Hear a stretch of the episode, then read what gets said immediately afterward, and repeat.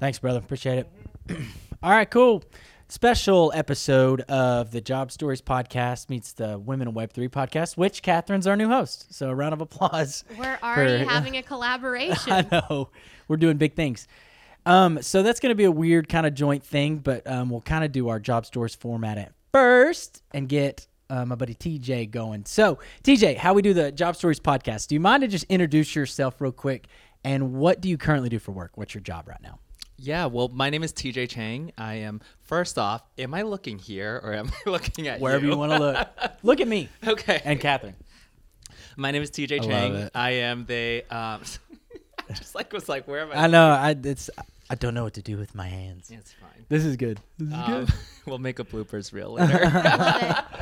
All right, my name is TJ Chang. I am currently the president of ShopX, which is a Web3 commerce platform. Uh, but in the past, I've worked on a lot of different other startups, um, Web3 projects. Typically, my area of expertise is usually e-com, fintech, and, and blockchain. I started this entrepreneurial journey about seven to eight years ago, uh, really trying to solve a lot of the issues that were happening in the e-commerce landscape. Uh, I was around blockchain a lot in, you know, 2016, 17, um, right when Ooh, a little thunder action happening on the podcast live. I love it. I didn't do it. That's Um, crazy. so I was around um, blockchain around you know 2016, 17, right when people were starting to adopt Ethereum, but it wasn't you know quite mainstream enough that people were starting to adopt it into their mainstream practices or companies. So we were very ahead of our time and we stayed very close to it. Fast forward up to 2020, 2021 when NFTs were becoming, you know, um, a big craze in this in this world. Uh, we were really thought leaders in the intersection of Web3 and e-commerce, and that's how ShopX really grew, and that's why ShopX really became a very big platform. Uh, really, just providing a lot of Web3 solutions for e-commerce brands in particular, you know, to leverage those benefits. That's awesome. So I want to get into some of the Web3 stuff here in just a second. I am curious about the entrepreneurial side though. How Yeah. did that come about? Like like how Yeah. did to take that leap to go on to start your own thing is what I'm always curious to hear about. How did you get there? so okay um, i was 23 at the time and i was working for this company called equinox you might have heard it it's a um, luxury upscale fitness company that operates you know in hindsight it actually operates very similarly to to startups where each individual club kind of is its own startup. They you know corporate gives them the autonomy to run it the way that it was.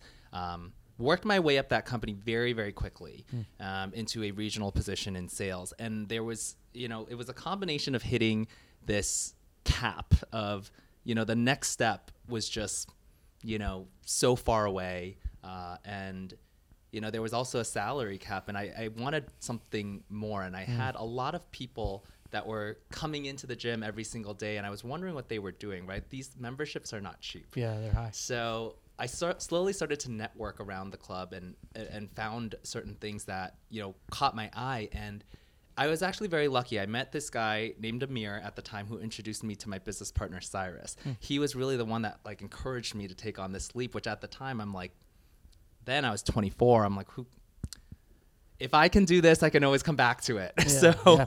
might as well take the leap, see what happens. And actually, ever since then, when I met Cyrus to build our very first platform, we've actually been 50 50 partners in everything that we've done. We've been partners for seven to eight years now. Wow. Um, never separated. We, you know, um, are two sides of the brain. We fight like a married couple. we look after each other like a family. And since then, we've just been in this entrepreneurial journey together. So, to answer that question in short, I think it was a it's a combo of you know that corporate burnout and also just kind of that salary cap that you get when you work for corporate. You know that you want more, and at the time I didn't know what more was. I just went on to discover what it was, knowing that I could always come back to corporate. And finding a, a co-founder that you've been with through multiple different ventures, it sounds like, Mm-hmm. that's kind of wild. Like that's rare, right? It's got to be super rare. it I didn't realize how rare this was until the past Yeah. year when people were telling us like we, we're so used to uh, you have to fundraise a lot in startups right? And we're fundraising you know our project our you know our numbers our projections and people are like no you need to sell your relationship with your partner because 90% of startups fail because the founding partners disagree or they have a fight or somebody leaves. Um, that's 90% of why startups fail. Don't quote me on that stat because I'm just I just made that up. I'm but, with it. I'm in it. um, Write that from- down. From TJ said from, it. from what I've seen, you know, uh, it's it's a misalignment of leadership, Hmm. which is usually the downturn of any startup. And the fact that we've been able to stick together really shows our commitment to each other. We always say if one of us were to win the lottery one day, we would never leave the business because we Hmm. would be leaving the other person out and dry. So we would never do that to each other. And that's the barometer that we look for when we bring in people into Hmm. our venture. And we're very slow. We're quick to, you know, network and bring people in, but very slow to really form that partnership um, Mm-hmm. with them. So absolutely, we we are very very fortunate, That's and awesome. I, I'm thankful for that every day. Yeah, that's really cool. Um, anything Web three you're thinking? Well, so my question is, and we were, you know, we were talking about ShopX. Is tell me how ShopX works um, from the business perspective.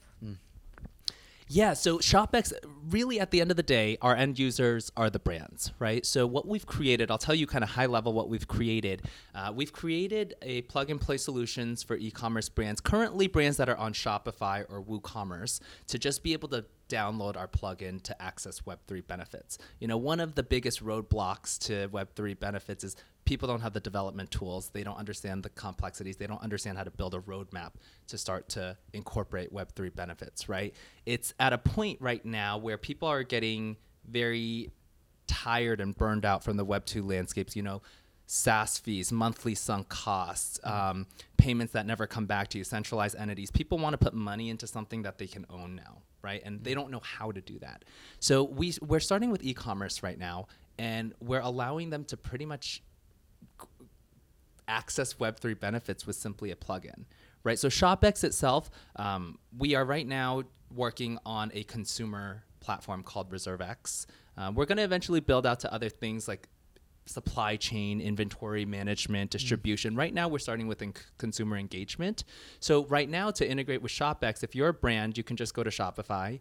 You can download our plugin, and then immediately within a couple of minutes, um, you can create a Web3 solutions for consumer engagement. Some people are using ReserveX to build loyalty with their customers. Um, some people are doing it to find, you know, consumer fit, product match.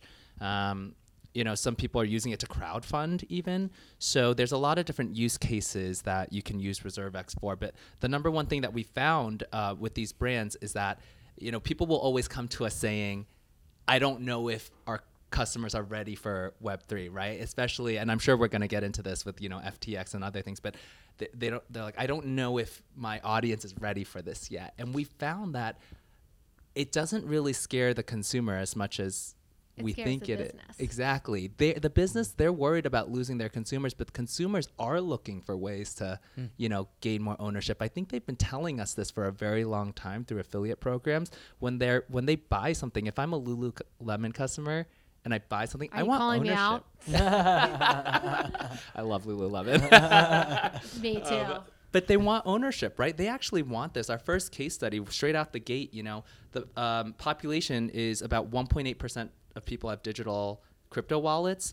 This first case study had 50% new um, digital wallets from their launch. So we're, we're finding that it really doesn't faze the customer at all. I think it's really, and this is something I talked about earlier with Mike from Tiki, um, is making that user experience really seamless.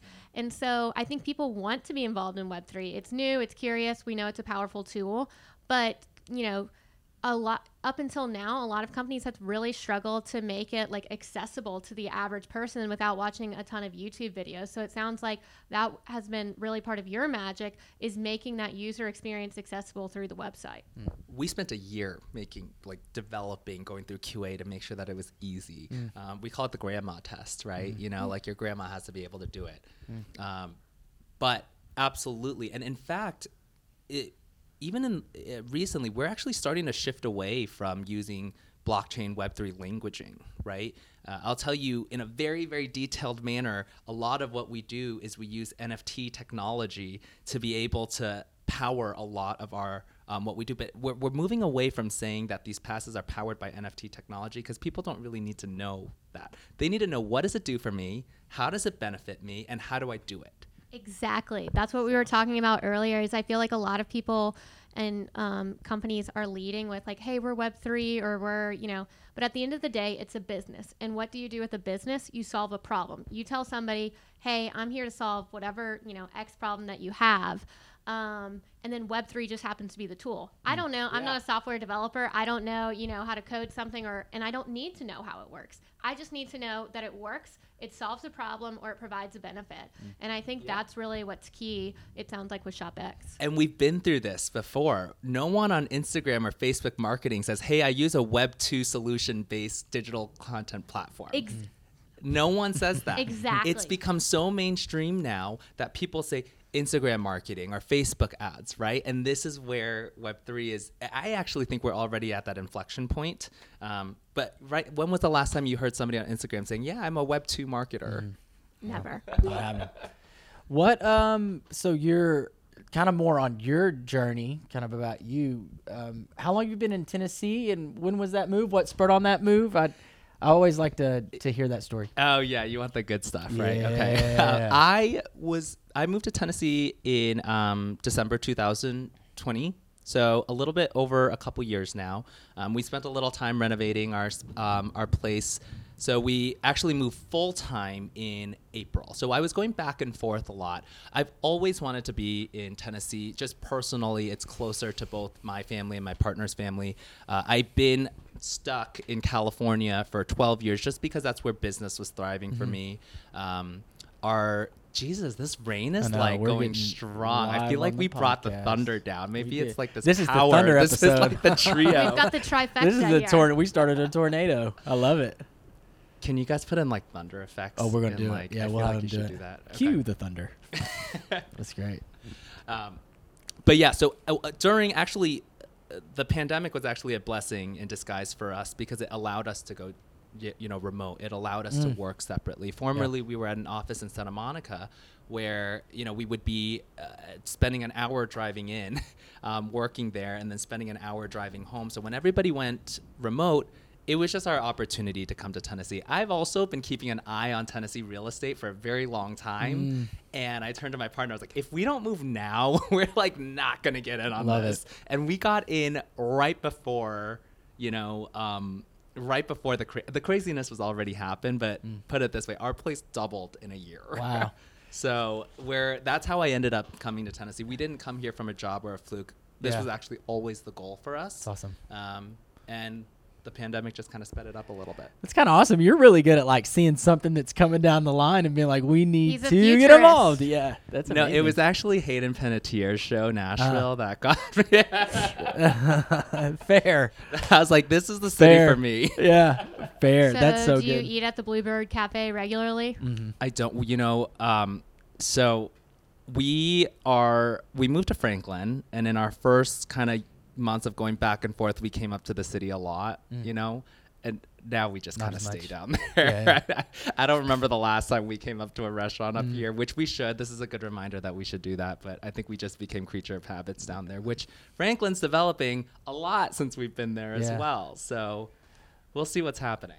And this will be to touch more on the Web three stuff, but I mean, an, uh, another fantastic Web three founder here in Nashville. You know, we're doing all these events in town. Like, Yeah, I mean, think it's that's the other the really community. exciting thing is not only you know did you want to move here because there's you know an entrepreneurial climate and you know great real estate as you mentioned, but we really are a beacon for blockchain. I feel like um, as outside of Nashville, um, Mm-hmm. really Miami would be the other you know place that people think about, but we've really um, put ourselves on the map. Um, it, was that factored into your move? Uh, I want to say yes, but the answer is no. But Oh. speaking of Beacon, ironically, I think within a week of moving here, um, Beacon Group up in Tennessee, which is a think tank for the government, I, actually got in touch with them. I'm now on their entrepreneur council for the adoption of blockchain and Web3 in this city. so I've been spending a lot of calls last year working with Beacon on how the city can adopt. Um, more blockchain and that's why i decided that you know we got connected recently. That's one of the reasons why i got more involved in the community. It was really awesome to see that tennessee is really primed to be the next big web3 boom and and uh, you know people talk about miami all the time and uh, there's really two things that Miami did. It wasn't actually a very big crypto friendly city. You know, they actually had some of the worst money transmission laws down at the time. The hmm. only thing that brought people there was their mayor, hmm. who was very, hmm. you know, crypto friendly, and the fact that it was this free nation under a time when everything was locked down. So all the crypto people flocked to Miami, put pressure and p- created community there. And that's why now it's a mega hub for Web3. So it wasn't anything about the laws in the city. It's almost like the community forced the hand of the government there, which is what I think we can do here, Yeah. which is what we've already started doing here. So that's why this is such an exciting time to be in Tennessee because we have the, the, this network of people that's, Mm-hmm. you know, ready to go. Yeah.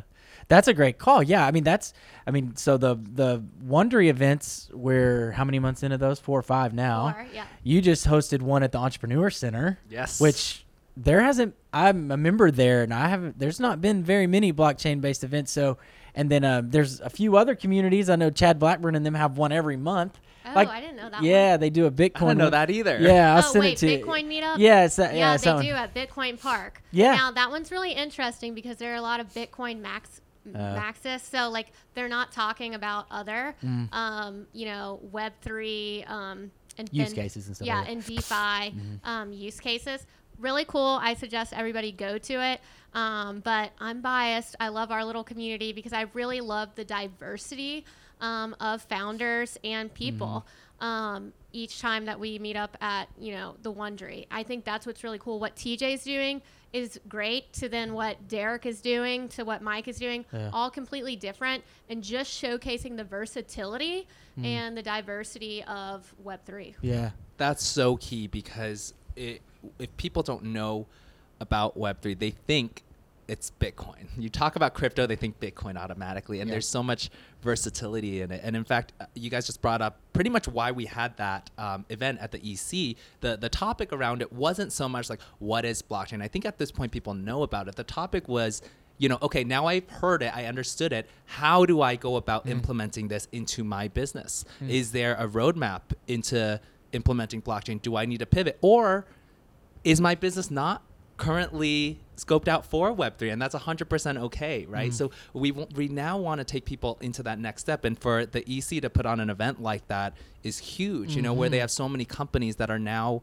ready to not only be enthusiasts about it, but to take that next step into implementation. Yeah. I think you know, like you said, usually people who um, aren't in the Web three space they hear um, Web three or crypto and they think Bitcoin, but you know, crypto makes up only one percent of all Web three use cases. So that is saying like my iPhone, the only thing it can do is play music, hmm. and it's like, hey, no, there's a whole. I've got a news app, I've got a fitness app, hmm. I've you know can watch movies, and so I think that's like the best way I think of it is that you're saying that there's only this one use case. Not so.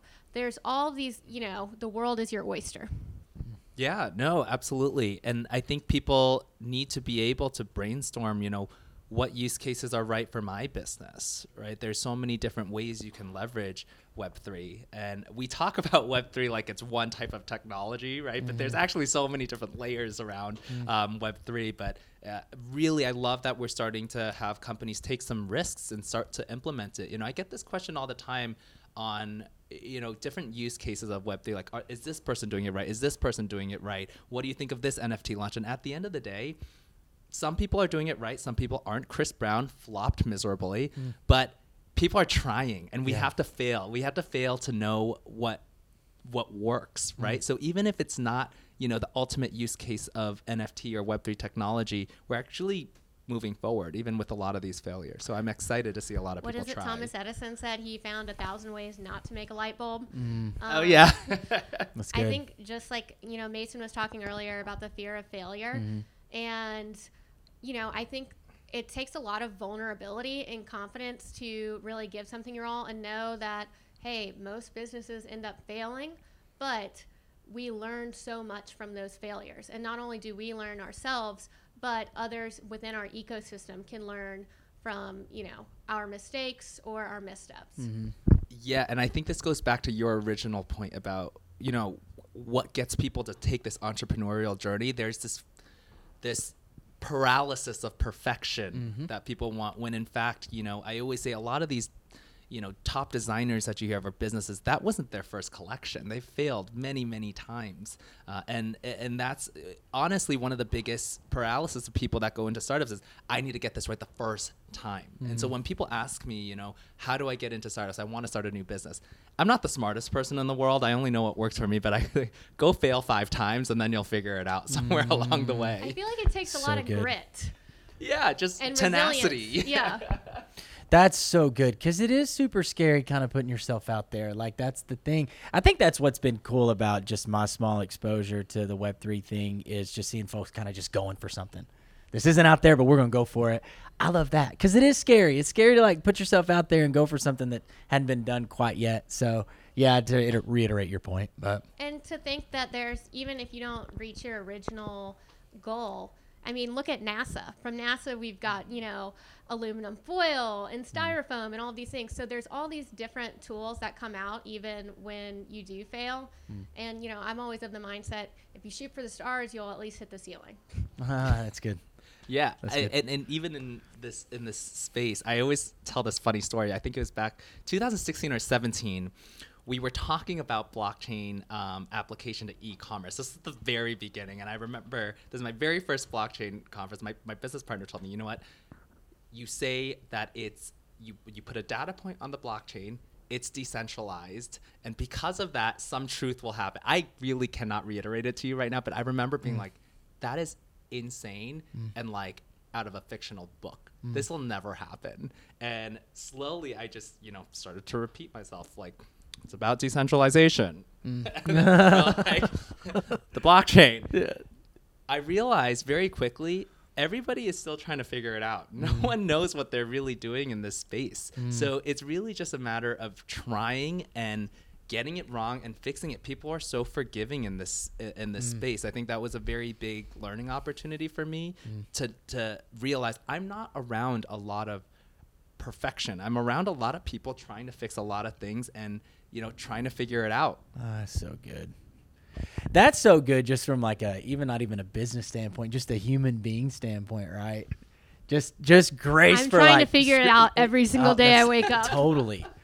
Yeah, if I make it through to lunch without screwing something up, I'm doing. uh, You know, it's a good day. So thinking of, I mean, other people are walking through similar things. Like, you know what I'm saying? Like, it's not even just from a business standpoint. So yeah it's it's really just uh, I, I again I I- I'll just crack open the shell with like the FTX thing you know like it, obviously it's a big failure but I, I definitely think that it's a it's I don't want to say a blessing because I try to put my sh- my shoes in Yeah. somebody that actually lost money because I didn't lose money in that Yeah. Yeah. but it, it brought a lot of awareness mm-hmm. right and people need to not be afraid to fail and it, we I do believe that this is going to bring us forward. I, I do believe that we're going to learn a lot. I think people are going to learn about personal ownership and personal accountability um, through this but it, it just the failure brings us forward and i think i uh, we hear this phrase all the time fail fast right? If it's going to fail it's going to fail whether you do it tomorrow or whether you do it in three months. You'll just learn about it quicker if you do it tomorrow. Mm, that's great.